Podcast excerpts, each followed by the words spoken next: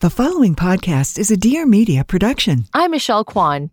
In 1996, the world was in the midst of a massive cultural movement that saw women finally taking center stage. Nowhere was this shift more apparent than at the 1996 Summer Olympics in Atlanta. This audience was the loudest thing I have ever heard in my life. The noise, everybody's cheering, and we see all these USA flags. It was the most important summer in women's sports history, and team after team after team, the U.S. women kept winning. Basketball, soccer, softball, gymnastics. I just said, give me mine. Like, give me mine. Join me for Dear Media's Summer of Gold presented by Together. Listen wherever you get your podcasts.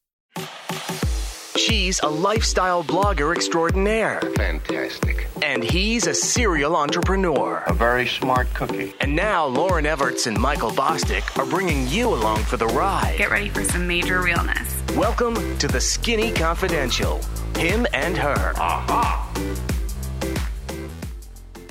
I, I love I love both of what you're saying. First of all, if you're in debt, most people who are in debt, when I ask them what's their rich life, their answer is, I just want to get to zero. It's not inspiring at all, but when you feel like you're underwater, you just want to be able to breathe. Listening to this podcast, I hope, is inspiring rather than depressing because look, you don't have to fly eight times a year private, but maybe for you, it's one time in your life, business class. Welcome back to the Skinny Confidential, him and her show. For those of you that are new to the show, my name is Michael Bosstick. I am an entrepreneur and brand builder, most recently the CEO of the Dear Media Podcast Network. Across from me, my wife on her phone, not paying attention to me in the intro of this show.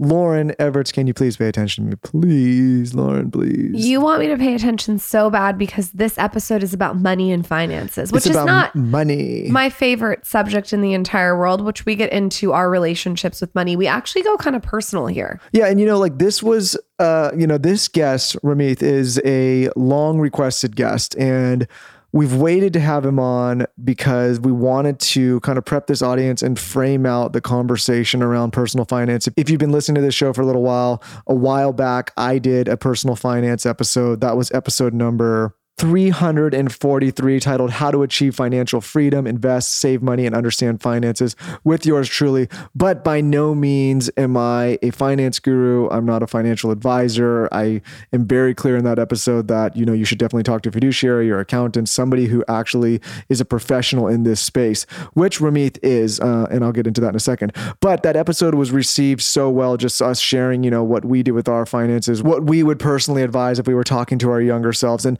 you know, so I was actually pretty surprised because that episode blew the fuck up. It did really well. And I'm, I'm not saying that just because it was me. I just think we never really touched on that subject or this subject on this show. And, you know, people are curious. Maybe it was me listening to it over and over and over so I could nail it into my brain about finances. Yeah. I mean, I, listen, I think this is an area that whether you like finances, whether you're a numbers person or not, whether money stresses you out or makes you excited, it, it you know, c- currency affects all of us. Obviously, money conversations affects everybody. Um, so I just think it's an area that everybody should work to improve on because it just it's something that brings a lot of stress to people's lives with, with little understanding. I like this episode too, you guys, because it's really digestible. I always feel like money conversations can be so overwhelming. And if you're with me, you'll like this episode because he breaks it down very simply and tells you how to make money. It's tangible tips and tricks that you can apply to your own life. So, who is Ramit Sethi? Ramit Sethi is an American personal finance advisor and entrepreneur. He is the author of a New York Times best-selling book, "I Will Teach You to Be Rich," which was my first introduction to him. Um, when I read it, I was like, "Wow, this is really good stuff." It actually led me to read a lot more into the finance world. So, it's a really good entry point. Ramit has a very digestible delivery. So, with that, Ramit, welcome to the Skinny Confidential, him and her show. This is the Skinny Confidential. Him and her.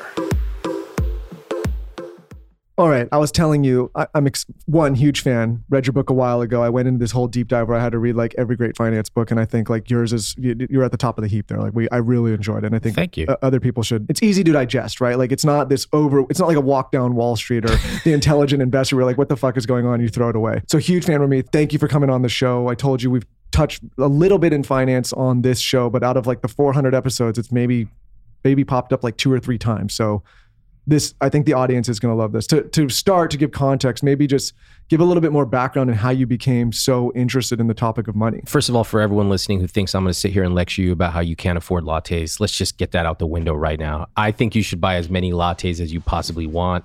You want to travel three months a year, great. Let me show you how to do it. I got interested in this because I took my college scholarship money, at least part of it, and I invested it in the stock market thinking I was a genius. And in 1999, everyone was a genius. Very similar to how everybody on YouTube thinks they're a genius right now. You guys are not geniuses. You just have a YouTube channel. and so I lost half that scholarship money and I realized I need to learn how money worked. At the same time, I was studying human psychology at Stanford and I was realizing that most of the advice we get out there is all about restriction.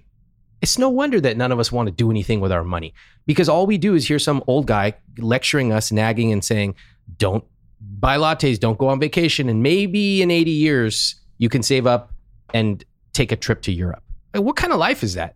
And my friends and I wanted to go out. We wanted to pick up a round of drinks. And then as I got older, my dreams expanded, right? I wanted to take more trips. And so what I learned about money was first, it's so confusing, right? We have words HSA, 401k, compound interest, all that stuff. But just like in anything, whether it be fitness or fashion, yeah, there's some technical stuff. Yeah, you can learn it actually probably over the course of a week or two. But a lot of it in money is emotional and psychological. Just think of the phrases that our parents used when we grew up. Actually, curious to hear from both of you were there any phrases like, we don't talk about money in this house or easy come, easy go? Were there any phrases you remember your parents saying growing up about money? For me, I think money wasn't, we didn't give it so much energy. Now, that can be a good thing or a bad thing because we my family didn't lead with money mm-hmm. that's not what they led with they really tried to my parents tried to push me to lead with my personality so yeah there wasn't it wasn't we couldn't talk about it. we could talk about it all day but that it wasn't money wasn't the end all be all I'm very blasé like that though now, which can get me in trouble. So there's pros and cons of that. What do you mean it can get you in trouble? I don't have a huge attachment to money. Mm-hmm. I, I I guess I should say this. I like to use money on my time. I have more of an attachment to my time but, um, but being honest, like she doesn't. It's not that I don't think because that's a hard. Everybody a hard has some. Say, yeah. Everybody has some attachment yeah. to money because you use it to live.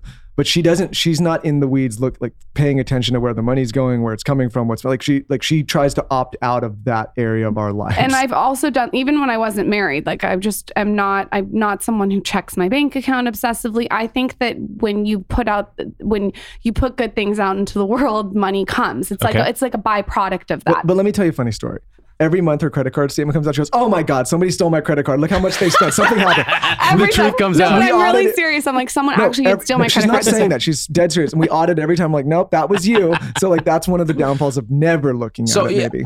And and by the way, I appreciate hearing that. I actually think that if you set up your finances in, in my philosophy, you spend less than an hour a month looking at it. My nightmare. I told my wife this when we met. My nightmare is 10 years from now, we're sitting there every month auditing how much we spent on lettuce at Safeway. like, I don't want to live that life. What I do want to do is set some basic rules, right? And those rules can be things like save 10%, invest 20%. They can also be really permissive rules like, hey, when I travel this distance, I want to fly business class. Or if my friends are doing a charity, I am always going to contribute, always, right? Or tipping X percent minimum. Those are really nice rules we can set for ourselves. So I love that the part about not being in the weeds about money. I do think you should probably be aware of what's going on, and we can talk about that. But no, I, I actually think people, I always say a rich life is lived outside the spreadsheet. You do not want to be sitting there looking at every line for the rest of your life. That's just not a good use of time. Michael grew up completely different than I did. Well, I grew up, my parents were first generation of, they grew up hard upbringings and they're the first generation of their families to like do well for themselves. And so, and my dad's an entrepreneur, like there's an, there's an emphasis always on like working hard, being successful. And at the end of that rainbow is obviously like a financial reward. So like I grew up in a way of like, that, in the beginning of my career, my focus was money. How do I make more money? How do I, like, regardless of like what Big, it took. So when we started dating, it was like he, money was such a big every- conversation, and I was like, "What's happening?" Because I didn't grow up like that. I was the poster child for what douchebags do with money when they Yeah. get money. Oh, Right? wait, You wait, were. like what? Yeah. Like you go into a nightclub, you're spending stupid money, Oh, yeah, you have yeah. a stupid watch, you're One having Oak this loves you. I'm like, Okay. sitting there uh, like with a gr- like the most grumpy face, like just getting dragged through it. I am glad I went through it though, because my relationship with money now is much different. I'm Mm. much, and I, we talked about a little, and we can dive into it, but I don't use money anymore for any kind of external facing thing, right? I don't like, I don't look at it as something that defines or represents me anymore. What I is look it at, to you? to me it's it's a tool for owning more time for having Mm. more autonomy for giving you know, a little bit more comfort right like for providing for family so like i and also for building businesses i've realized like it's not really the money that's so enticing it's the actual building and working with people and, and creating things but it took me 10 years of beginning my career to figure that out and 10 years for me to say like okay like this and i had no understanding of what it really was I think our goal today, and uh, we have a hundred questions for you, is I think what Michael and my goal is uh, with money to have, like he just said, autonomy. That's the most Mm. important thing to us. Yeah, I hear that. Both of you mentioned money's a byproduct and you like to buy your time back, your convenience. Let me share a concept for everybody listening. We can start off with talking about what people love to do with their money, right? This is a total reversal of what almost everybody experiences with money, which is what not to do. So, if I were to ask the average person, this is a, a, a exercise that I do. I say, "What do you love to spend money on?" And everybody has an answer. They don't even need to wait. So the answers, can you guess the most popular answer? travel no Travel's up there, but it's not number one. Car, No way. house, No. materialism. Uh maybe. It's eating out. Oh, They love to eat out. Okay, that's number one by far. Number two is travel. Okay. Number three is health and wellness, especially in LA or New York. And after that, it dro- drops off a sharp cliff. You both have the same money dial I do. I call it a money dial because you can turn it way up or you can turn it down. Mine is convenience. So I have a personal assistant. If you go into my place, you know, everything's like perfectly laid out. I could go blind. I know where everything is. I just love spending money on that. And it sounds crazy, right? I sound like a nut not to me but exactly to both of you, you're like, oh, I get it. I get it. Perfect. What I love to do then, so once they've told me I love to eat out, then I ask them this question What if you could quadruple your spending on eating out or on that money dial? What if you could turn that dial up? So I remember I was on book tour in DC and I asked this young guy this. He said eating out. And people always have the same sort of it's not that funny of an answer, but it's like a ha ha joke. He goes, Well, I guess I'd have to go on a diet because I'd be eating out four times a week. Ha ha ha. I go, Okay, ha ha ha. But really. And he goes, You know what? I actually have a list of every Michelin star restaurant in the city. I said, Okay. Who would you take with you? And he gets really quiet. He goes, I would take my family. I said, Why? He said, Because they've never been able to afford to eat at places like that. That is a rich life. That is starting out with your money dial, the thing you love. And then for the first time in your life, actually envisioning what would it look like, feel like to spend more, to spend extravagantly on the thing I love. If I like to travel, awesome. Maybe I can take my family with me. Maybe I can take a friend. Maybe I can travel business class or order room service for the first time. Whatever you want. And this can, it's not just material things for yourself. A lot of people say generosity is their money dial. Fantastic. New rule. You're going to tip a minimum $20 everywhere you go. Whoa, that sounds crazy. Okay, then make it 10, whatever the number is. You can use this concept of money dials to start spending extravagantly on the things you love. And what that allows you to do is then to look at the rest of your spending and say, you know what? I'm going to cut costs mercilessly on the things I don't care about. I have a quote. Like, it's so funny you say that because one of the things I was going to ask you is like literally a quote. It says, "A rich life means you can spend extravagantly on the things you love as long as you cut costs mercilessly on the things you don't." Yeah. And I want to, and I, my question is, can you explain? And you just, you just explain exactly. Yeah, that. and I want people listening to get rid of the guilt. If, for example, you love spending on clothes, so many of us are raised in this culture to think that that's frivolous. I really don't give a shit if you think it's frivolous. If you love it, then let's talk about how to use your money to create that as part of your rich life. If you love convenience and you say, like, I want everything color coded in my house, but people will think I'm a psycho, I don't care. It's your rich life. Your rich life is yours. It's not mine. It's not your parents. It's not anybody else's. So I want everybody to start thinking of how they can actually spend more on the things they love. And that totally changes the way we think of money. Suddenly, it's not a source of guilt and overwhelm and restriction, but now it's a source of, oh my gosh, I love to travel. And you're and you're telling me I can actually do that guilt free? Maybe even spend a little more? Oh, now I'm interested in money.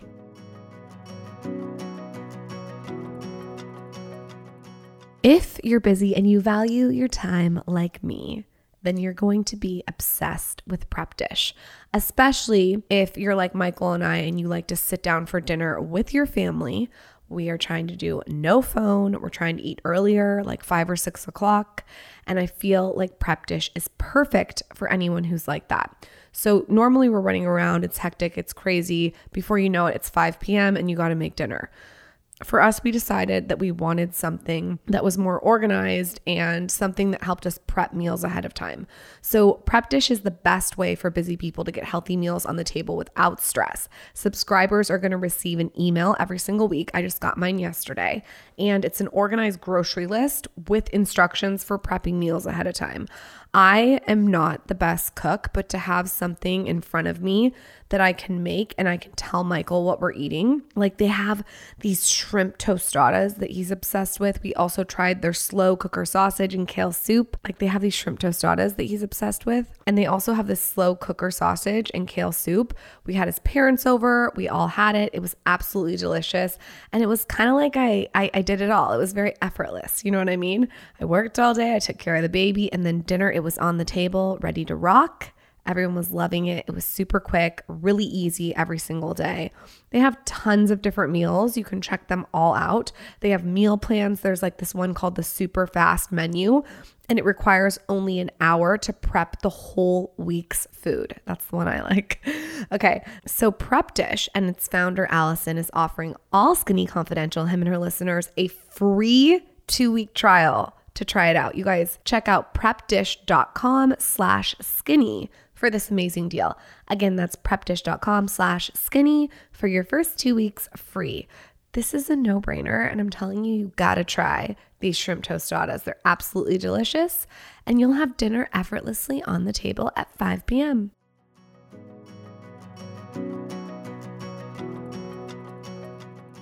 a lot of what I think what first what led me to your book and what led to these conversations is we didn't have that we didn't always have this relationship with money right? At one point it was a very stressful topic at least for me maybe not as much for Lauryn but it was like this thing that was overwhelming. And I remember a certain period of time like I always focused on earning but I never wanted to look at any of the accounts. I never wanted to face what was going on. Didn't want to look at any bills just go. I think there's a lot of people that are in that position where it's like this thing is so daunting it's so overwhelming at least in their minds right now that they just don't they just don't address it they don't look they don't Yeah. take it on what can people do if they're in that position and they're like okay i have never thought about money i've never like what is step one for these people when you start talking to like the, the money issues Well, first off, I understand the overwhelm and the confusion. So I recently got some, I started a new podcast and I got some gear for my home office.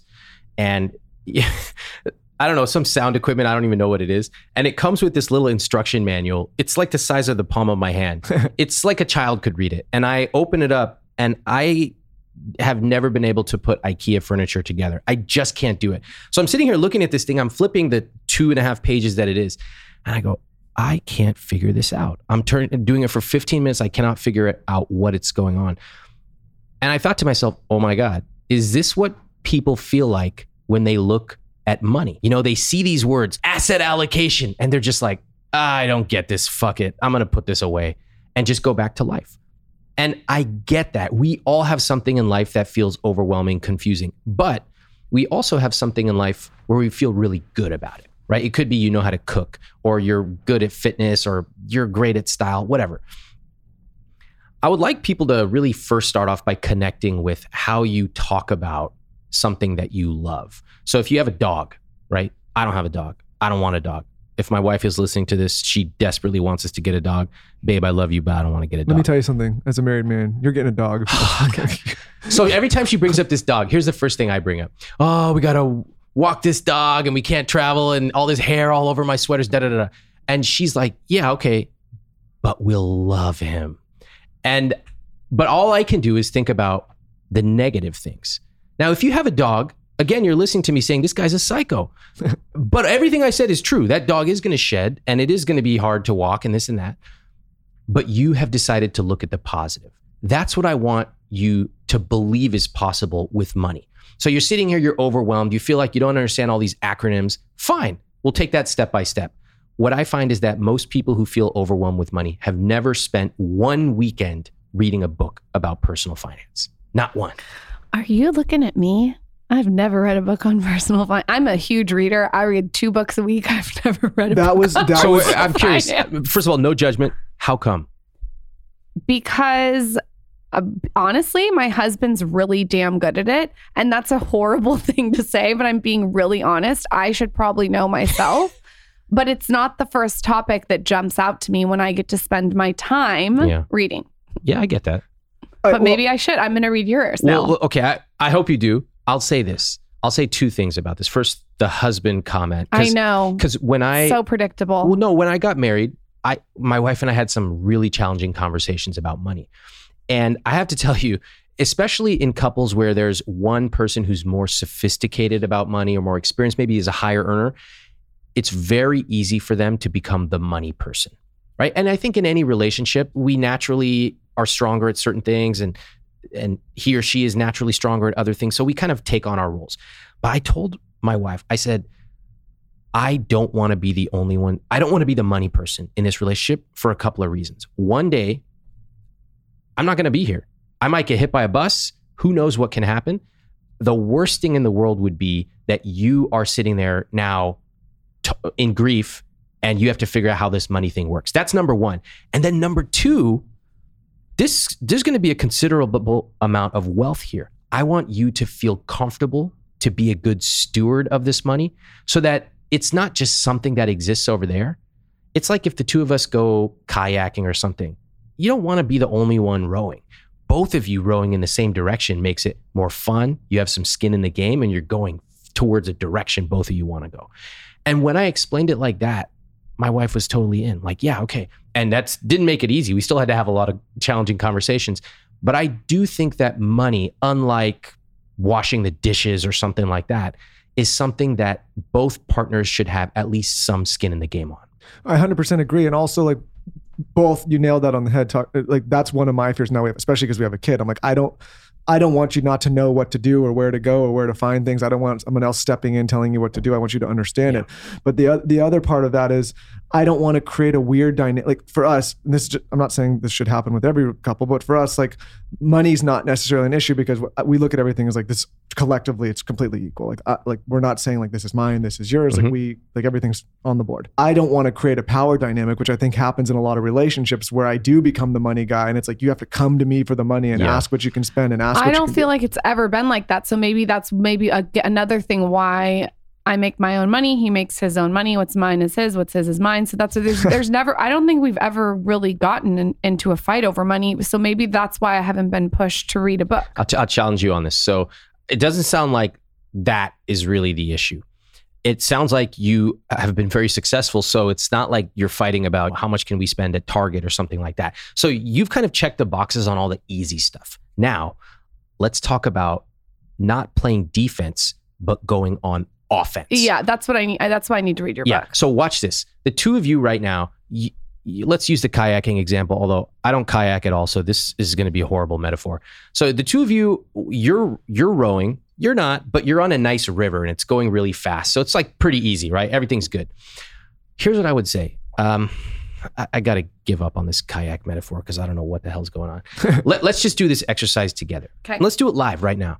So, in the next 10 years, what is on your bucket list? In the next 10 years, what's on your bucket list? And it can be for you each individually, and then maybe there's some overlap, some joint stuff as well. Let's try it. My bucket list is I want autonomy. That's number one important thing. What does that mean? Meaning that I am able to wake up and set my day how mm-hmm. I want to structure it entrepreneur wise. What time do you want to wake up? Seven.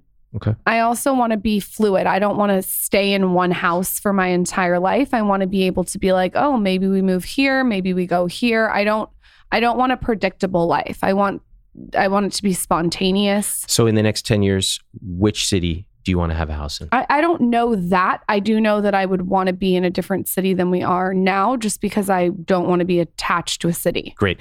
By the way, I'm pushing and probing here because I want specifics. A rich life is all about the details. So when you say I want to wake up, you know, when I want, I say what time. You say I want to travel to Bali, I say what airline seat do you want to sit in? I want that level of detail because that's a vivid rich life. Anything else? It'd be nice to have our own form of transportation. no, I think I, I'd love like I'd love to travel very, you know, I'd love to travel and do what I want to do when I want to do it. So where do you want to go? Uh, I don't do know. Maybe we spend three months in Europe. Maybe we spend three months in Australia. I, I don't want like this predictable life. I want it to be very spontaneous. So give me a number for how much you want to travel in a given year. Two months? I'd say three. I'd say three. Okay, love it. Now, don't worry. You know, you're you're setting your own life goals. So if it changes and it's one, fine. But if I'm traveling and I want to wake up and I want to work that day, that then then I can do that too. I don't want to be. I just don't want to have like a structured, predictable life. Yeah, I, I can hear you. You like fluidity. You don't want to feel boxed in, and you want to construct a life around that fluidity. Love it. Okay, what about for your next? Well, my bucket years? list things are a little bit more straightforward. Like I would like to be able to be able to go when we travel. This is like some people may, may, not like this answer. I would like to be able to use any form of transportation that I want. What does that mean? Meaning, if I want to fly private, or if I want to go, okay. no, I don't necessarily want a jet, but if I want to charter something, or if I want to fly business with the kids, I want to be able to bring my family if I want to. I, I like the idea of dual locations. For me, it's all about like like you said, comfort and convenience. I don't need to do things in a flashy way, even though like private transportation is flashy. But I, it's all about comfort because lugging a bunch of kids on a plane yeah. through the airlines, especially now with everything that's going on, is an absolute fucking nightmare. And by the way, notice that what you just said maps directly to your money dial, which is convenience. Yes. So it makes perfect sense. I'd like to be able to, if we are traveled somewhere, I don't want to be constrained. But like we have to check in now and we have to leave now. If like something goes wrong, we mm-hmm. feel like we need to stay. We could sit. It's not like he this, loves convenience. Yeah, it's it's this it's comfort, right? Like there's some time, you know, like when you're on a trip and you're like, damn, I wish I like I either want to leave early because it's not going like it's not what I wanted, or I'm like I'm really enjoying. How I want to stay, but you got to get back because you have obligations. Yeah. I want to be able to just go where I want when I want with comfort.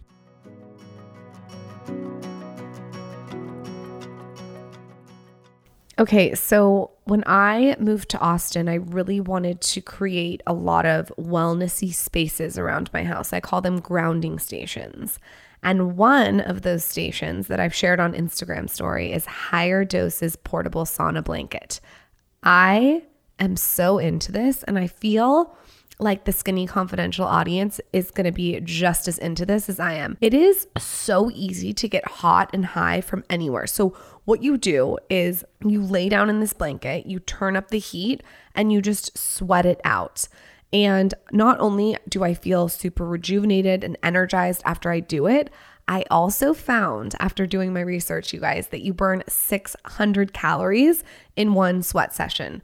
And just for your own knowledge, infrared therapy supports glowing skin, plumping skin, deeper sleep, and a balanced mood. And as your core temperature heats up, your brain releases a dose of happy chemicals. So that's why you feel, and I feel that euphoric feeling after you get out.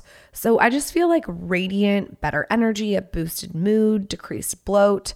I'm all jazzed. The sauna blanket is absolutely insane. It's also affordable. It's so great if you want to do grounding and wellness stations in your home. For those who want to experience the benefits of infrared without the sweat, they also have a really cool infrared PEMF mat that also recharges your cells, which makes you feel relaxed and grounded. Their stuff is amazing. It's like 20 pounds of healing crystals and amethyst for relaxing, restorative experience that you can feel within minutes. All of their stuff is something I would recommend our audience checking out. They get it. Get your own infrared sauna blanket or an infrared PEMF mat today at higherdose.com. You can use our promo code skinny at checkout and you save $75. That's higherdose.com promo code skinny or just go to higherdose.com slash skinny to get $75 off today.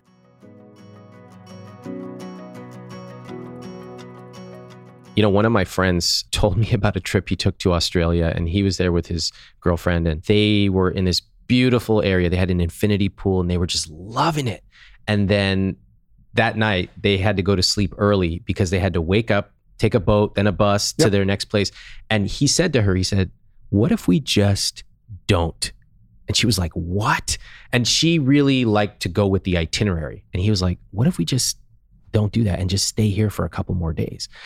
And I thought to myself, that's one of the ultimate luxuries in life, which is to change your decision on the fly. Yes. Right? And it sounds like both of you would love to be able to do that. Okay, so we've done this bucket list rich life exercise, and I heard a few things. What I would do, I did this with my wife, and we sat down and and we had some interesting things. You know, my wife said she wants to learn another language in the next 10 years. And I said, I want to write another book at a really nice hotel, right? That's just something I want to do. So we had these independent things.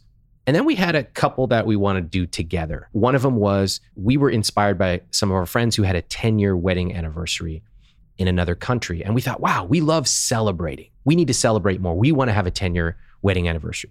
So we said, okay, that's a big rich life item for us. Let's share that jointly. And so we then said, okay, I asked my wife, how much do you think that's going to cost?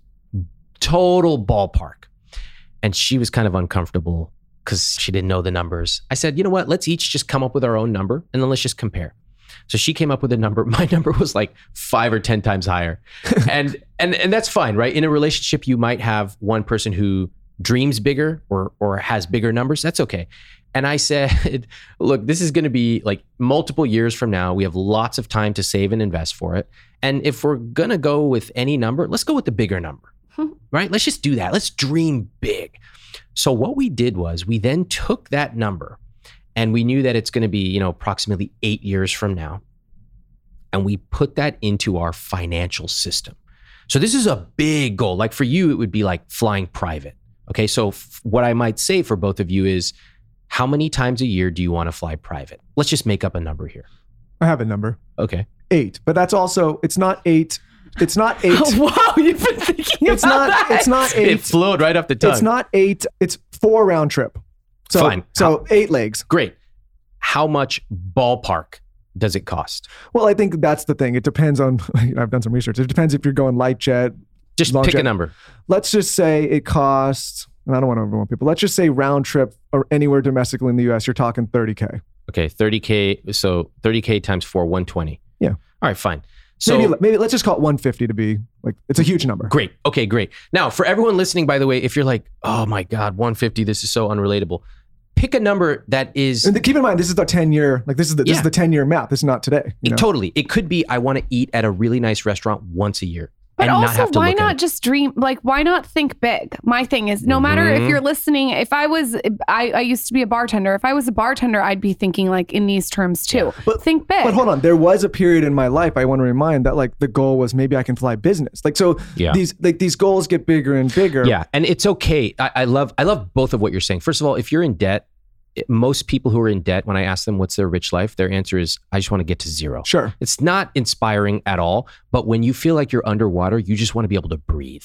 But you also listening to this podcast, I hope is inspiring rather than depressing because look, you don't have to fly 8 times a year private, but maybe for you it's one time in your life, business class, or maybe it's eating at a restaurant that you love and and it's like the best meal, right?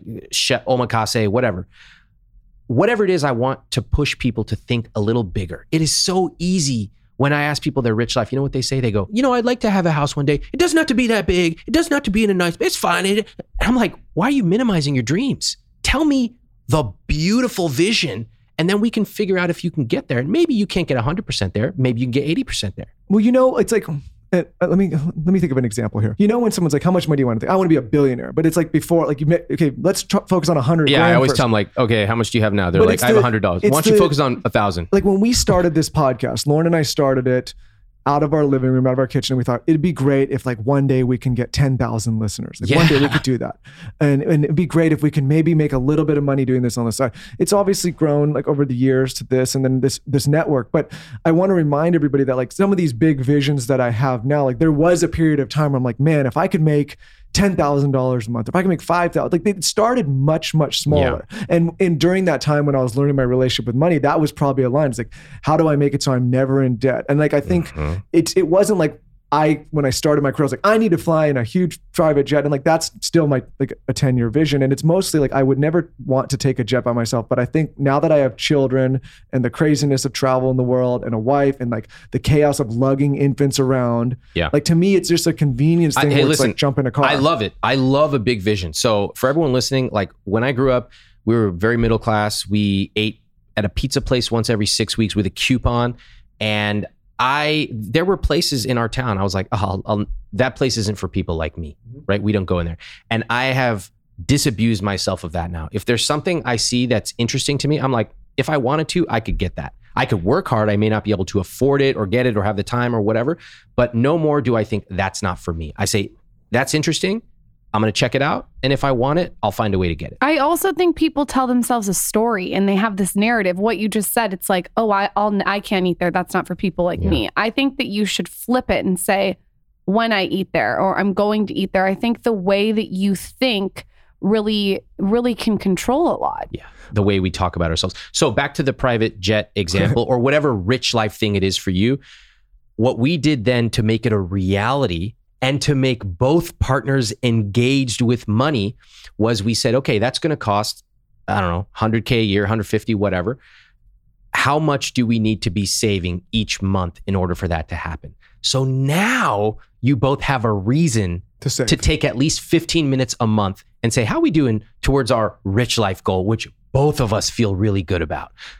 That is the way you get both partners on the same page. Now, if you're listening to this and you're not going to have this big of a goal, fine. Here's what I'd recommend pick a place you want to go in the next six months with your partner, your friend, or even by yourself. It could be a restaurant, it could be vacation, whatever. Pick a number of how much it's going to cost, right? Be conservative with the number so you so you're not on vacation and you're having to check every single price of everything and start saving towards it. Automate your money, use the sec- chapter 5 of my book and whether you're putting $100 a month aside, 500, 5000, whatever the number is, now you have something motivating you to actually want to engage with your money every month. So let's let's let's talk about that for a minute, and and and maybe like get pretty tactical here. So a lot of what your book and other books did for me was taught me how to think about managing money, what to invest, what to save, what to set aside. Like if, if I'm working towards a goal, like what that looks like. But I think so many people, again, they're sitting there, maybe they have a bunch of credit card debt, maybe they're not saving at all, maybe they're going paycheck to paycheck. Yeah. What are the tactical things that, you know, when you're starting out that you can do to start putting yourself in a better position to to either earn more, save more, Yeah. afford more? So uh, part of it is getting your financial infrastructure right. I'll name names because I found this useful. I used to watch Oprah, and Oprah would tell us, you know, her favorite cars and this and that. And I just want to know what Oprah likes because I trust Oprah. So I'll just tell you the accounts that I use and the ones I like and the ones I don't. I'm not, by the way, partnered with any of these companies at all. So I think getting your financial infrastructure in place is the step one. So that is your money should be flowing into your checking account, which is like your email inbox. And for that, I use a Schwab account, right? Again, I'm being very tactical so you know exactly what I use. From there, you set up automation so that part of it goes towards saving. And there are lots of great savings accounts. There's Ally, Marcus, there's a whole bunch. They're basically commodities at this point. Part of your money is drawn out automatically and it goes to an investing account. Lots of great investment accounts like Vanguard is where I use. we use Fidelity. Yeah, they're great. There's lots of low cost ones. Uh, I don't like these day trading bullshit apps that are We out. we're going to talk about that. Okay, all right. And by the way, the banks I hate, Bank of America, I hate you. Wells Fargo, I also hate you. They are predatory. Do not use these banks. I don't care if your mom and dad opened your account at 13. Get out. There's also sub savings goals. So remember, a lot of, you know, you always hear people, you got to save more. You got to save more. For what? Why am I saving? Nobody ever talks about that. Here's the answer you're saving for your trip to Thailand. You're saving for perhaps a down payment on a house. You're saving for this great dinner, this huge dinner with your whole family. There are sub savings accounts you can set up and it automatically flows. And then at the end pops out, you know, your fixed expenses, your rent, mortgage, whatever, and also your guilt-free spending. So under my automation system, when you go out to a restaurant, you never have to feel guilty because you already know Your savings are already taken care of. Your investments are already taken care of. And you know exactly how much you can afford to spend here guilt free.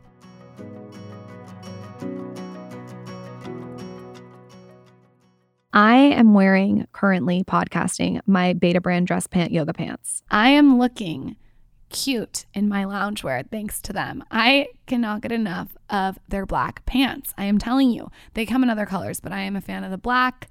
I am still in the midst of losing some baby weight, so they hold me in, but they're also comfortable. Comfortable like pajamas. So you feel like you're looking professional. If I want to go in the studio, record a couple of podcasts, I feel put together, but then I can go home, lounge around, and watch Siesta Keys. They're honestly the most comfortable pants for work from home. They're comfortable. You don't feel like you need to unbutton them and let everything hang out. They're for the busy woman who's out there that wants to look great but doesn't have time to deal with uncomfortable, annoying buttons sticking into her stomach or her legs. You get it. You guys know what I'm talking about. They have all different kinds of fits, of colors, of styles. They have boot cut, straight leg, skinny, cropped, eight pocket, and more. Today, I have on the straight legged. I'm about it. I also have a lot of the pairs of the skinny. Their whole mission combines workwear with sort of like PJs. So you're getting this functional, comfortable pant. They're just pant yoga pants and this is my favorite thing, are made with wrinkle resistant stretch knit fabric. So I'm not a fan of washing my pants every day. Like, just let's lay it out there. So the wrinkle resistant stretch knit is highly important. Women everywhere are loving these pants. You guys are DMing me about them. People like the fit. They're sick of uncomfortable pants digging into your skin. There's nothing worse than a button like poking you. And right now, All Skinny Confidential, him and her listeners get 25% off your first order when you go to betabrand.com slash skinny. That's 25 25% off your first order for a limited time at betabrand.com slash skinny. Find out why women are buying five different pairs of these pants. You're going to go to betabrand.com slash skinny for 25% off. Enjoy. That that's one of the main things your book taught me. Lauryn and I we just took a trip like a couple weeks ago. She's like, I don't know, like is this expensive? And I'm like, well, I don't feel guilty about it at all because the automation set up. Like already set the money aside for savings, already set the money aside for investing, already covered the, the living expenses. Like yeah. this money that is set aside for guilt was per, specifically for that. Yeah. What do you tell the person that's like, okay, Ramit, this sound or Ramit, this sounds good. It's great, but I'm in debt and I have credit card debt and yeah. I'm spending every single dollar every month and still being in debt. Like because yeah. they're probably they're sitting there saying, I can't invest, I can't save, like I got to clear my debt. What do you tell them? Well, I ask them a couple questions. I say, first of all, how much debt are you in? Do you know that 90% of people I ask that question to do not know how much debt they're in? Why would you want to? It's depressing for a lot of people. So that's number one. We got to know how much debt we're in. By the way, funny thing, people are equally stressed by being in $15,000 of debt as $450,000 of debt. Just think about how bewildering that is. People come to me, oh, Ramit, I'm in a ton of debt. There's no way I'm going to ever get out. I go, oh, okay, tell me how much. It's a lot. Okay, I've heard it all. Nothing phases me anymore. $15,400 of debt. I go, what the fuck? I could show you how to pay that off, you know, in a matter of months. Let's go. But the same person comes to me with $450,000. Okay, that's going to take a little longer. We're going to have to make some different choices here. But people are equally stressed out. So, number one, I want them to know how much debt they're in. Number two, then I ask them, what's your debt payoff date? I want to know the exact month and year your debt's going to be paid off. 95% of people do not know this answer. Nobody knows this answer.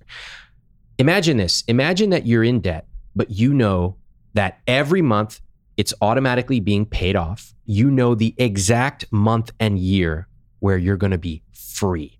I mean, how does that feel? Yeah, if it's empowering. It's amazing. You have a light at the end of the tunnel. So, first things first, in chapter one, I show you how to do that. And then once you have that system down, you have lots of options. For people who have big student loan debt, often paying 50 or 100 bucks a month can save you tens of thousands of dollars in interest. So there are lots of options there. Then there's other things like should you be investing at the same time? Actually, yes. I encourage you, even if you're paying off debt, even at a relatively high interest rate, I do like people to start investing even 50 bucks a month. Why? Because the behavior is there. And once you your debt is paid off, you're going to look at your investment account be like, "Oh my god, I have 5,000 bucks in there or 10,000 bucks. I'm just going to keep turning that number up now. And, so to, and like to clarify, and I'm just going to, I don't want to interrupt, but I'm going to interject. When you say invest, because a lot of people yeah. are saying, like, what are these guys talking about? What yeah. investments? Where do we get access? How do we do it? Yeah. Yeah, I I, want you- think I think that the- you guys are saying things like No, this, this and even I'm we're confused gonna- about we're gonna clarify. Oh, let's talk about. He's yeah, gonna clarify. Explain I, exactly. I want you to explain. I'm going to break it down easy and so how simply. accessible it is Okay. to everybody with your with the strategies that bo- actually Okay. both of us implement. Yes. So let me start off with what investing is not, because this is all this nonsense you see on TV. Investing does not mean you have to wear a suit and tie and be looking at 15 screens with green letters rolling across. This is all bullshit. Okay.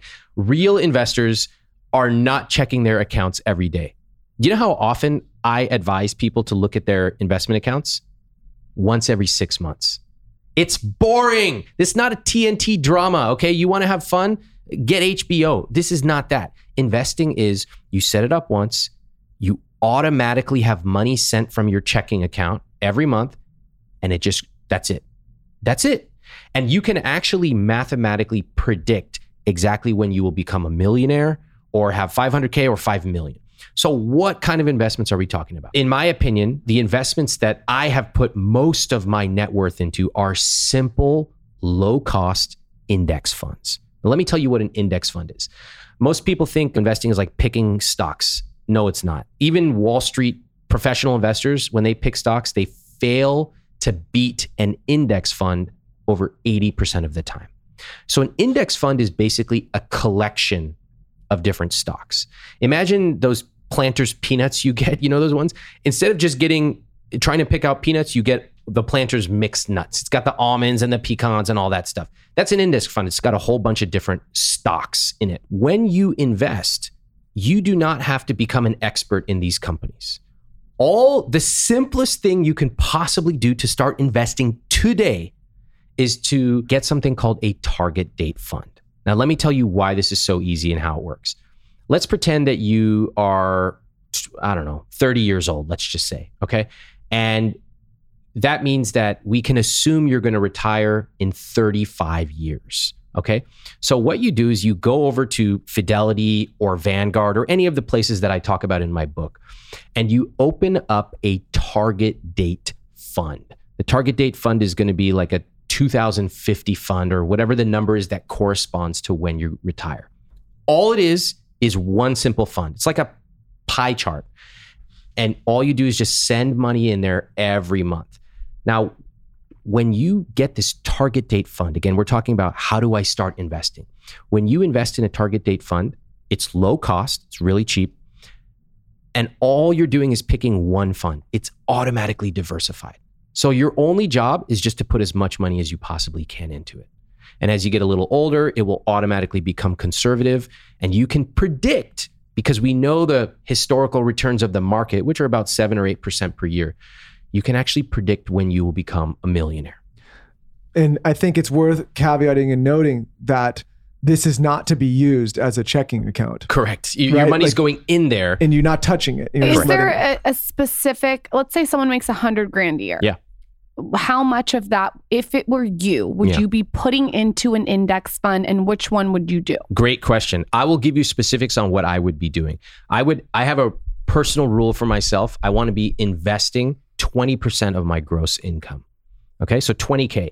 Now, you again, I've already saved a considerable amount of money. You might hear that and go, "Ah, shit, I can't do that because my rent is too high or what my expenses fine. Yeah, I've got debt." Okay, lower it down to 18% or even 10%. But in my opinion, 10% is the minimum that I would be putting in. If you find you cannot put more than 10%, it's time to take a look at your expenses. So every single person listening to this podcast, you would advise to do at least ten percent Of gross. of your gross income a year. Yeah, minimum. And if they're not doing that, what would you say? And would- be honest. I would no, I'll give him a big hug. I'll- you know, I'm a teddy bear deep down. I would say, look, it's okay if you haven't done it until now. I have a lot of friends. One of my friends is basically 40 years old, and he's like, I don't know anything about investing. What should I do? Is it too late? I didn't start doing it till about 30. Yeah. And I like I regret that because I learned about compounding. Well, and I realized, and I realized that's a whole nother thing. But it's not too late. No, it's never too late. At 40, I said, look, you did miss out on some years of, of compound growth, which is really important, but it's not too late. And I, I went to Google. I said, okay, let me show you how this works. I Googled for compound interest calculator. And I showed him, okay, let's assume he makes 100K a year. I said, all right, great. You're going to be putting in approximately 10K per year. It's about a thousand dollars a month for him. He was like, "Oh, it doesn't look like that much in the first year. It's like nothing." Okay, the year two, it's like nothing. It takes him a little while to get to a million bucks, but I showed him exactly when he would become a millionaire.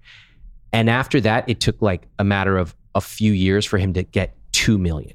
Compound growth is hard for the human mind to factor in. You make a lot of money, but the earlier you start, the better. You better get our daughter's index fund set up tomorrow. Oh, my bitch. God. Well, listen, I think I, I, for whatever reason, That's and, right. and I said, you know, my parents were first. Nobody ever talked. I think so many parents in schools they don't teach people. No, about they this used to buy savings bonds. It's crazy. Why doesn't why oh, doesn't by the way, speaking of that, talk No, I about found some saving bonds that were when I was born. uh, Yeah. born, and I looked them up to see how much they were worth. They weren't worth anything. They were worth like nothing. why why doesn't school teach us this? You know, I'll tell you something. This is a common thing. A lot of people say, I wish they had taught us this in schools. So I, I have a couple thoughts about this that are somewhat controversial. First of all, some of this stuff was taught in school. Kids really do not care about it that much when they're in high school. Why would they? They're not earning any money. It's not relevant. I have found it very challenging to connect even with college students because they're not in the mindset. Second, think of this who would be the person teaching it? Some teacher who's overburdened already and who would be creating the curriculum? I can guarantee you it would be some shitty bank like Wells Fargo promoting all kinds of nonsense. So I actually, believe it or not, do not think that this is the first thing we should be doing in our schools because there's tons of different interests at play. You can't expect some local teacher to be a master of personal finance. But I think now, if you are listening to this, if you're if you follow some people who you trust about personal finance there's an amazing amount of blogs some actual good youtube stuff podcasts out there like you're hearing today where you can start to say oh my gosh i'm taking control of my money now I think what you have to learn too about uh, school, you're, uh, what you're so smart. What you just said is like you you have to go self educate yourself every single day. Yeah. You have to make it a priority to gain knowledge from other sources. yeah I, I will say i do wish it was a little easier i think it's hard you know you have to figure you, you you get to work and you have to look at this complex document about 401ks i wish they just automatically enrolled people and we know from the data that when you do that people's savings rates go way up their contribution rates i wish that by default these banks made it easier for you to just click a number and your money gets into a savings account i wish and so i'm trying to work on that myself i'm trying to educate people so they can do that but just like being healthy, it's hard in this country to be healthy, right? You have to go out of your way to look for the right food, et cetera. And I wish it was just a little easier for us. Yeah, I think like what I got from your book and what, what I mean, many things. This is so overwhelming because I think people think it's so complicated. But when you really look at it, like once I understood, I'm like, man, this is kind of boring, right? Like my Yeah. strategy is kind of boring. It just this goes here, this goes here. You go like Yeah. it's not like this exciting thing. I want to circle around at some point and talk about the day trading stuff. But before, like one of the hottest topics that we get and one of the biggest questions after we put out a little finance episode was renting versus buying. I know you have a very interesting perspective Yeah. on this. Yeah. And I want to caveat that saying that outside of some investment properties in the past, like this is the first time Lauryn and I have ever bought a home. Yeah. And the large part in that decision was one, we moved different states and I wanted to homestead, but two, we just had a child. And three, we got to a position where fortunately, after a lot of years of work, the down payment wasn't something that was extremely stressful. Yeah. And, and interest rates are low. But for the previous 10, 15 years, we exclusively rented for a number of reasons. I just wanted you to talk about it because sometimes people feel maybe they're failing by renting. And I, I think we both probably disagree with that. Correct. You should not feel guilty about renting. Just to start this off, I rent by choice. I could go out and buy a place today, cash. I don't. Why? Well, in America, we have been taught that buying is what real people do, real Americans. And if you're renting, you're pretty much a second class loser. And in fact, we have these trite little phrases I don't want to throw money away on rent, or I don't want to pay my landlord's mortgage, uh, which is ridiculous because what if I asked you, when you go out to a restaurant, do you feel bad about paying the restaurant owner's bill? No, of course not. When you are renting, you are paying in exchange for value.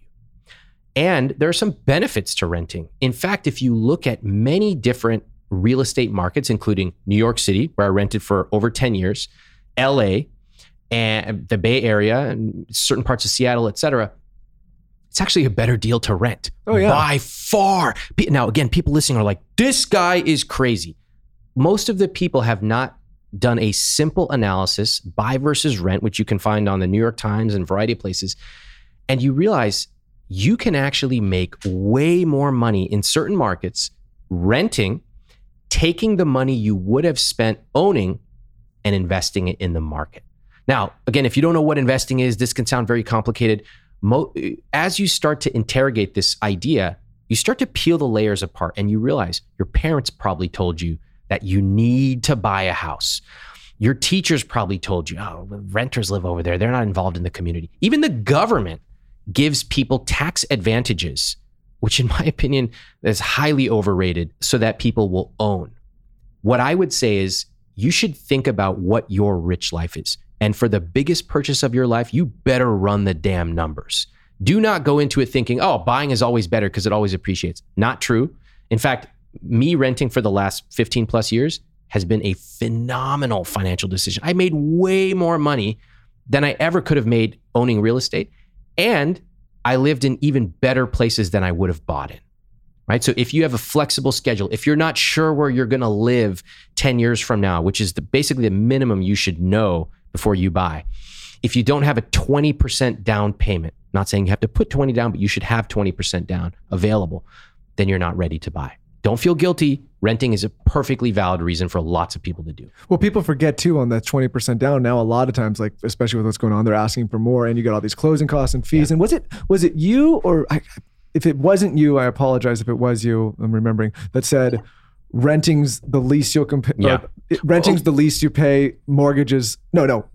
Right, say, renting's the least you'll pay. Renting is no, the renting's most the most you you'll pay. pay. Mortgage is the least you'll yeah, pay. Yes, that- yes, that's sorry. a common phrase in the world. So let me give an example of that. Let's say that that. you've got two equivalent properties next door to each other. One is a thousand bucks a month rent, and one is a thousand bucks a month mortgage. Which one would you choose? Now think about this. A lot of people jumping right to the mortgage. Why? Oh, here they go. I'm going to build equity. The same person who can't even decide if they're going to eat at Red Robin this weekend is suddenly becoming a long term 40 year investor talking about equity. Where did they get this concept from? They don't even know. Let's break this down. If you pay $1,000 a month for rent and your fridge breaks, you're texting your landlord, hey, the fridge is broken. That's going to get fixed. No cost to you. What happens if you do it over here with your mortgage? You're paying, you're also paying what I call phantom costs, and they are a lot. You have interest, you have maintenance, you have taxes, you have all kinds of additional fees that you're going to be paying, transaction costs like real realtors. And most people, we're not cognitively wired to factor all those in. So all we do is look at the price. We go, well, it's a thousand bucks on building equity. No, it's more complicated than that. And yes, I do expect you to get educated about the biggest purchase of your life. One last thing, I know I'm going to get a million people writing me. They're going to go, Ramit, landlords wouldn't do it if they couldn't make a profit. Can I please just get rid of this whole thing so I don't get 10 million DMs and messages? Landlords do not charge what their costs are. Landlords charge what the market will bear. Yes. So some landlords are making a profit, and good for them. Some landlords are not making a profit. Most landlords don't even know how much profit they're making because it's quite complex. Real estate is very complicated. Again, my point is you can rent if that's what you choose for your rich life. You can buy, you can do one or the other. I know people who are real estate investors, but they rent their own house. It's totally up to you. I'm not against buying. I will buy one day myself with my wife, but there's way too much propaganda telling people that buying is the only way to do it for real Americans and that if you're renting, you're a loser. It's not true. And I want you to run the I numbers. agree with that. I mean, Lauryn and I, fortunately, like I, I we're never, we mm. never kind of like believe like we, like we were never in a rush to buy something. At some point, like the, the child changed a few things. Yeah. And also the move to Texas. But like speaking of phantom costs, like we had that crazy storm there. We just bought the house. I had to replace the whole pool here. How, how much? It was like five grand just to replace out of nowhere. Keep going. I love Tree- this. Trees trees fell down the other day, knocked our fence How out. much? I, I don't know. I got to get an arborist, I guess, to get out there and figure this An out. arborist is 4,000. so- Okay, I keep so going. I'm running the numbers. Um, what else? The AC broke at one point. 2,000. Then uh, uh, one of the plumbing, one of the All new furniture. the babies. oh, 50, 100. what are we talking about? Uh, uh, I don't. Let's not. Talk, Okay, who that's a big number, The let's just say. the baby's uh, bathtub was the plumbing was fucked up and w- went down. So How much? That, that one I think think I made the the previous the the builder fix because it was so close. But- Lauryn Lauryn doesn't like aesthetics for certain you know things, I so we to- need to actually get in and have construction. I have to I have to expand. The, Priceless. I This is the expand best driveway, moment of my life right now. no, Hold I, on. had, I had to expand the driveway, three grand. Of course. I had to. Uh, what else did I have to do? I have to put up a pool fence because the baby like the, that. What do you mean? Our lawn, the herbs. But the- but I the want point a fountain. is I like- want the whole lawn done is- and architected. but listen, like the point is, is I think at this stage, like again, it's for like I'm looking at it. Fine, we're we're doing this because it's convenience, comfort. It's where we want our child to be raised. Yeah. Like there's a few. I'm like it's probably not the best financial decision. If I was if I was Yes, talking to yes. somebody who was trying to make the best financial decision, I would say maybe don't do this. We, th- that's not why we made this decision. Great. Okay, that's, let- it let me was- ref- I didn't buy this for like this is a financial decision. Bingo. Let me reflect on what you just said because it's very important and very counterintuitive. So, again, most people have been taught and they believe that real estate is the best investment of all. In America, real estate is religion.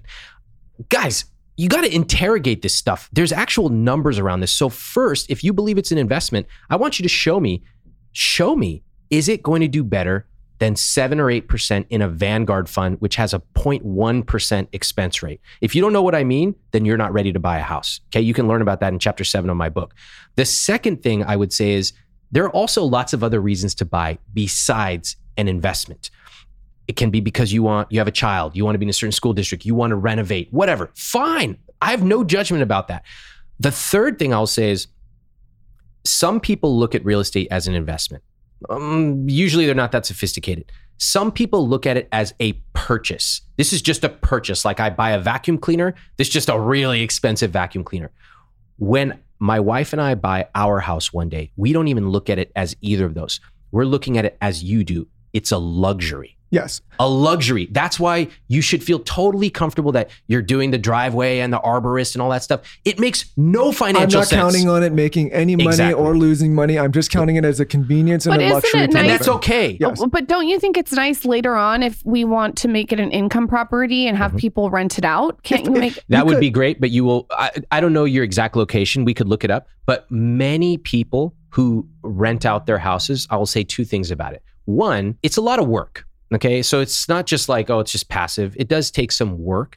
And two, some, though not all, some people do not make enough to cover their costs as a landlord. So you should know. Oh, and one final thing for you, since you have a not just a purchase, but actually a luxury, you're going to have some pretty nice things in there.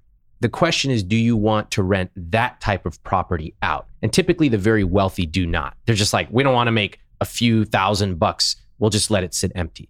So, could you? Wow, that that actually makes sense what you're Yeah. saying. Because now that I'm starting to think about that, You want I'm some like, rando on your couch? I don't even want. I don't even want my husband to sit on my couch. I'm not even allowed. I I have, have to- I right want- everything. He's not even allowed to sit down. I just walk by the living room and wave I don't want anyone to. I don't even want the dog to put its dew claw on my couch. I don't want No, anything but, on my couch. But the reason I wanted you to talk on this because I could say it and I, I will get attacked and I don't have the authority actually either does Lauryn to like speak on this from an educated perspective. But I want people to not feel Yeah. ashamed or like a loser because No. they're renting. I actually think honestly.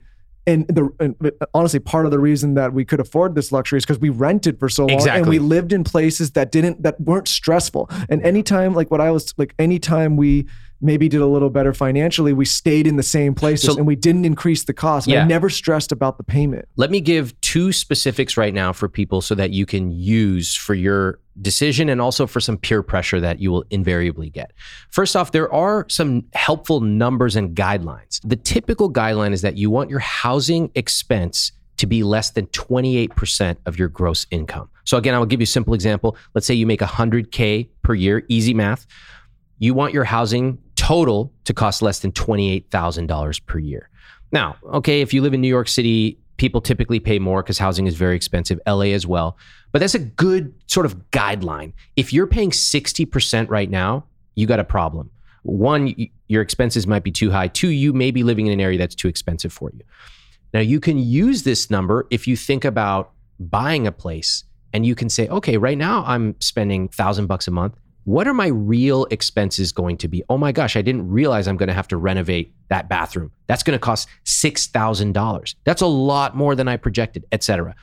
The second thing is if you get some peer pressure from people, I want everyone, my dream, my wish for you listening here today is that you become comfortable with your vision of a rich life. And if that's renting, great. If it's buying, also great. If it's buying beautiful sweaters or taking a trip two months a year, whatever your rich life is, I want you to be totally comfortable in your own skin. Here's what you can say if somebody says to you, Why are you not buying? That's you're wasting money by throwing it away on rent. This is exactly what I say. I say, you know what? I, I appreciate that. I ran the numbers and it just doesn't make sense for me to buy right now. Now, you have to say for me because they can't attack you. If I say what I really want to say, which is I ran the numbers, it makes no fucking sense. Don't you think anyone though that's going to attack you is insecure about their own decision? Because I would never, no matter what I agreed with, I would never attack someone else's vision. Well, everyone in America is insecure about their money. They don't know anything. So the only thing they fall back on are these trite cliches, which they were taught by their parents, who were taught by their parents, who were they taught by the government, which is real estate is the best investment of all. Right. It's trite. Sometimes it is, sometimes it's not. Certain situations, when you have a child, it could change. We want to get more sophisticated. And this is what part of mastering money looks like. You need to be able to slice and dice these complex questions. And, you know, it's not that hard. You can learn it in a book, but you got to do it. I'm never making a purchase unless I'm calling my friend Ramit. Done. well, you could part. text me anytime. I'm gonna. I'm. You're gonna have to go through Ramit before we make any kind wait, of wait, wait, wait. Purchase. Minimum. Pick a minimum. I don't want getting your uh, target questions. No, no, no, know. no, no. You won't. I'm talking about like big, huge. Oh yeah, yeah, yeah. I love that stuff. Let's pivot because I I want to talk about something that I think is important, especially as we come up on time for and and I would have fallen in this, like I said, all the douchebags. I would have fallen in this camp years ago. There's a lot going on with these quick money apps, these day trading things. Yeah. There's like different platforms. People saying get on, you know, I don't I don't want to call any out by name, crypto, all these things, this Yeah. get rich quick schemes. And I have been very adamant that I am not a fan of any of these. I don't invest in crypto. But maybe I'm missing the boat. I'll figure that out later. I don't invest in the one-off stocks. I don't do the GME, the AMC. I don't do any of that stuff. And the reason I don't is I don't need. I know what I, I know where are like. I don't need the stress and the gamble of like Yeah. potentially putting myself in a bad position at this stage in my life. I think there's a lot of young people that are being enticed by people online to take and risk money that they shouldn't be risking on these platforms. I wanted to get your take on it because I think a lot of people are jumping into it, and I don't think that they realize how detrimental it could be to their fin- financial situation. One of my greatest joys in life is observing trolls online. I love them. I know the rule is you're not supposed to engage with trolls, but I engage with every single one of them. And to this day, I've been waiting for at least one intelligent troll in this entire planet. I haven't found them yet, although I, my eyes are wide open. So I remember these troll. so Charlie Munger is this really famous, super Icon. icon. Uh, he's Warren Buffett's partner, and I re- and he hates crypto. He hates it. He said it's like evil and toxic, etc. And they're all guys on Twitter. They have like the avatar of like a frog, and then another one has the avatar of Hercules bicep, and they're on Twitter anonymously saying, "Have fun staying poor." To Charlie Munger, one of the richest people in America. I'm like, this is the greatest day of my life. We have Twitter losers telling Charlie Munger to have fun staying poor. Let me break down how this fits into your rich life, okay?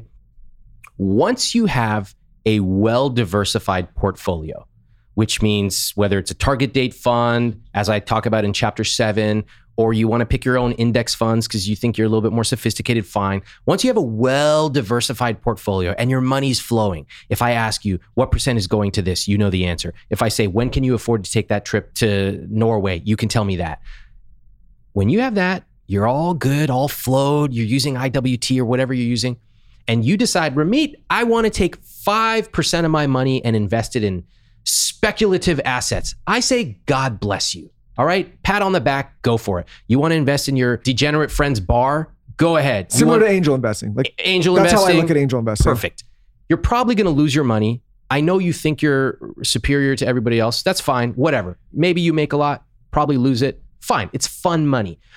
Once you get pretty good at this financial stuff, you go, okay, this is kind of boring. Maybe I want to have a little fun with it. And I'm all for it. But you got to have your diversified portfolio set up. Now, when you say this to these crypto guys, I'm 39 years old, by the way, they go, fucking old man. That might have worked in the past, but this is the new time. That's code for a phrase we all make fun of in personal finance, which goes, this time it's different. It's never different. Okay. They said that in 2000 and 2001. Oh, tech is taking over. All these other valuations are, it was not different. That crashed. 2008. Oh, different. Real estate. That crashed. They say it every time. It's never different. So it's kind of a running joke among sophisticated investors. Again, if you choose to invest in crypto, which I would call a very speculative asset, awesome. Make sure that you've got a well diversified portfolio first. And what about like some of these things, like these single stocks, like, like the GME, the, the AMC? those are those would fall under the same exact thing. Yeah, and oh, I have to say, there's this whole meme stock thing that's going on, and really, when you dig into it, there's there's two things. The first layer is fuck the man, and there's no way for us to make it in America anymore. Therefore, we're taking this on ourselves. We're going against the man. You're not going against a man by investing in a meme stock. Okay, you're you're basically the prey and other people are going to be making money off of you. So that's one. I don't like to see people turned against their own interests. Like I'm here for the little investor. That's the reason I'm here. That's why I'm not promoting some deal that I have with anybody. I want you to know how to take control of your money. The second thing is if you really probe, there's a deeper layer, which is basically, I want to get rich quick. Yes. And that, and so when people, they may not come out and say it because they know that it's politically incorrect, but when you say, dude, why are you putting like 99% of your net worth into this highly speculative movie theater stock? And they'll say all these words, oh, fuck the man, hedge funds, da da da da da. And ultimately, the truth is they want to get rich quick. Which is kind of lazy because I think what it takes to become wealthy is patience, time, routines, putting the work in, chipping yeah. away. You know what their response? I love what you said, but you know what their response is? What? I don't want to wait till I'm 65 to have money. That's for losers. That's for old Luddites. And uh, I got a couple things to say to that. First, you actually don't have to wait till you're 65. I believe in living a rich life today, not waiting to only live it tomorrow. Most of these folks who say that have never run a compound interest calculator on Google. Never. They don't even know how much they could make through compound interest. And the second thing is deep down, they don't believe that they can do it. They don't. So they they go hyper leveraged, hyper speculative, and they put it all on the line. And they actually say it. Either I'm going to make it big or I'll be total broke. LOL. That's not investing to me. That's speculation and that's not a game I want to play. I never had a credit card until I was like 31. Like I, I just got a credit card a couple years ago. I just never had one. I, I, mm-hmm. don't know. I just decided to spend what I had. I was a bartender, so I would get cash tips. I would get my paycheck. I would spend that, which is not a good strategy. And then I would move on to the next night where I made cash tips. So I just never thought I could handle it. I thought I would spend too much. Mm. Is a credit card a bad thing or a good thing, or is it neither? I believe that I advocate for people to have a credit card and to use it wisely. I'll tell you why. Okay. I, I don't believe in depriving ourselves of something because we're afraid of what we're going to do. I would rather you become stronger, stronger enough to deal with whatever the world throws at you. Okay. So with a credit card, yeah, you're going to face some temptation. I want to show you how credit cards work, chapter one and chapter two. And and I want to show you actually the benefits of having a credit card. So there are a lot that a lot of people don't know. Did you know I could take this phone, if I just bought it, spill coffee on it, and my credit card will write me a check? Most people didn't know that. Did you know that when I buy this, my credit card automatically doubles my warranty? No, most people didn't know that. So there's a whole bunch of benefits. As well, it allows you to automatically track your spending in your money flow right? So that whole thing i said earlier about you want to be only spending you know 15 minutes maybe an hour on your spending part of that system is having a credit card. Now there are some downsides. These interest rates on credit cards are really high. I especially hate store credit cards. Man it drives me crazy. You know you're at gap or whatever waiting in line and they're trained to say like would you like to open a card 10% off your purchase? I'm like in my head I'm like, shut up, Ramit. Don't say anything. Don't say it. Be nice. But in my head, I'm screaming, don't open that credit card. Store credit cards are the worst. They're the worst. I don't like them. They get you for high interest rates, even if you're late on another card, etc. So don't do that. but there are some great cards. They give you great rewards, cash back. I like a Like what? I like a Fidelity 2% cashback card. It's a great card, simple, 2%. I don't want to be sitting there when I'm at a restaurant being like, oh, do I need to have my 2% cashback or my 1.5 and the one for gas? I don't want that shit. Convenience. Simple 2% cashback card is great. Um, if you travel, the best travel card out there right now is Chase Sapphire Reserve.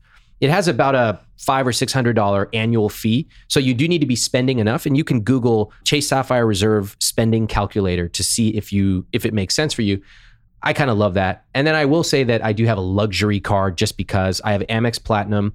It's it makes no financial sense. I think the annual fee is four or five hundred bucks, but I I have it because I like the lounges. That's it. Did you copy him on the Chase Sapphire card?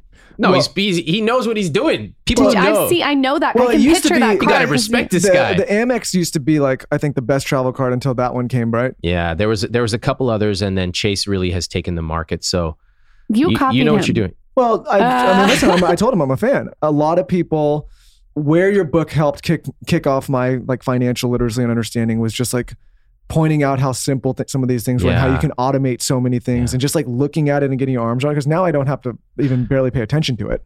If you were to leave our audience with one piece of advice when it comes to money, say you're talking to your son or your daughter, Mm. what would it be? Super simple, super digestible. I would I would say, tell me your vision of a rich life, and I would probe them. You know, where do you want to go? Why? What do you want to eat? What's it smell like? Who are you taking with you? And then once they paint that picture for me, I would say, okay, what of that vision can you do in the next six months? And I want everybody to have a taste of that, right? If you can't afford to fly with 10 of your friends to Greece, that's okay. But where can you go? Maybe you can treat everybody to a nice dinner. And I want people to get a taste of their rich life. Once you taste it, you have to feel it, you have to smell it. It's tactile. But once you do that, you suddenly connect money with your rich life. And that is really the beginning of the journey. Once you do that, then you're going to be ready to receive things like the tax benefits of a Roth IRA. But uh, nobody's going to sit here and convince you to open up a Roth IRA until you know why you're doing it. And to put 10 to 20% of that's the that's something that I got out of this today. 10 to 20% of your income yearly gross. Yep. Into savings and investments. Got it. And what I found with that is it kind of almost becomes a game, and you're like, oh, if I can do 10, maybe I now I can do 12, maybe I can do 15. Mm. I'll, I'll tell you what. It- Here, here's it a becomes fun, addictive. Yes, here's a fun little math. I know this that already sounds like crazy, but let me give you just a couple quick things that'll blow your mind about math.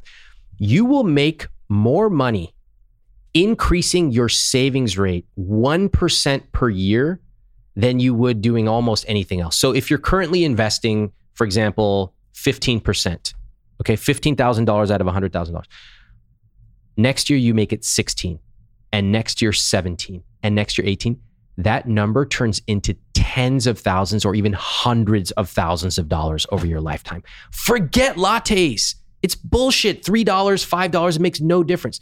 Just that little one change, 1% more per year is tremendous to you. You know what else? it Drink does your latte. For me personally, is it's really limited the impulse buys, the stupid like Mm. I don't need that impulse buys because I every time I do it, I'm like, oh, maybe I could like if that's a thousand, maybe I could put an extra thousand, or maybe I can put an extra three hundred. Yeah, you have a reason. Yeah, I'm like I don't like because sometimes when you're just sitting on hot cash, right? You're just like sitting there, and it's burning a hole in your pocket. But if it, if it's out of sight, out of mind, like oh, I didn't even really need that stupid thing. I just you know save. I will say your growth when I first started dating you to being in clubs to now is you don't really shop what if for this whole time I've just been saving to go to one last hurrah? In Mykonos. Yeah, yeah, one last. No, I'm just kidding. Uh, it's done. But I, no, you know, I have to say, listening to just some of the things you've kind of casually mentioned, you know, you've got the Fidelity stuff, Chase Sapphire Reserve, low cost.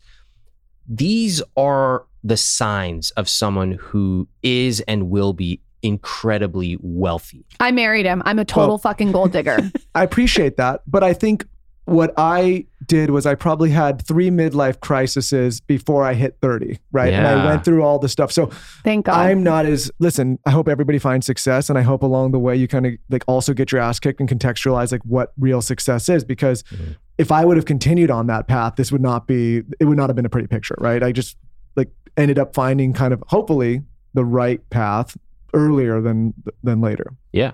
You are a wealth of knowledge, literally. Where can everyone find you? Pimp yourself out. Maybe we can do a giveaway with your book. Tell us Oh, I'd love that. about your podcast, everything yeah. you're doing. So I have a new podcast called I Will Teach You to Be Rich by Ramit Sethi. You actually get to listen to real couples who have big fights and discussions about money. I take you behind closed doors and you can actually hear some of these stories. You've never heard stories like this before. My website, I will teach you to be rich.com. And I share a whole bunch of stuff on money and psychology on my newsletter. And then I'm on Instagram and Twitter at Ramit and your book. my book i will teach you to be rich it's on amazon it's got tons and tons of reviews and new york times bestseller that's the place if you if you say you know what i want to take this seriously okay i, I like what we, they were talking about today and i want to figure out what to do with my money get the book get it from a library get it from a bookstore any bookstore and you will be able to change the way you think and behave with money in a matter of days Yeah, and it's very digestible. It's your not, book is going to pop my financial cherry. I am 100% reading it. We will do a giveaway. Maybe we can get a signed copy. Yeah, of course. if that's okay. Okay, we'll do it after this episode. Stay tuned. Thank you so much for coming on. You're incredible. That was really, really informative. Thank Thanks, you. man. Thanks for coming on. Do you want to win a copy of Ramit's book? All you have to do is tell us your favorite takeaway from this episode. There were so many on my latest Instagram at Lauryn Bosstick, and someone from the team will slide into your DMs. I mean, I want to win his book. So I feel like everyone should enter this so easy. And with that, we'll see you next time.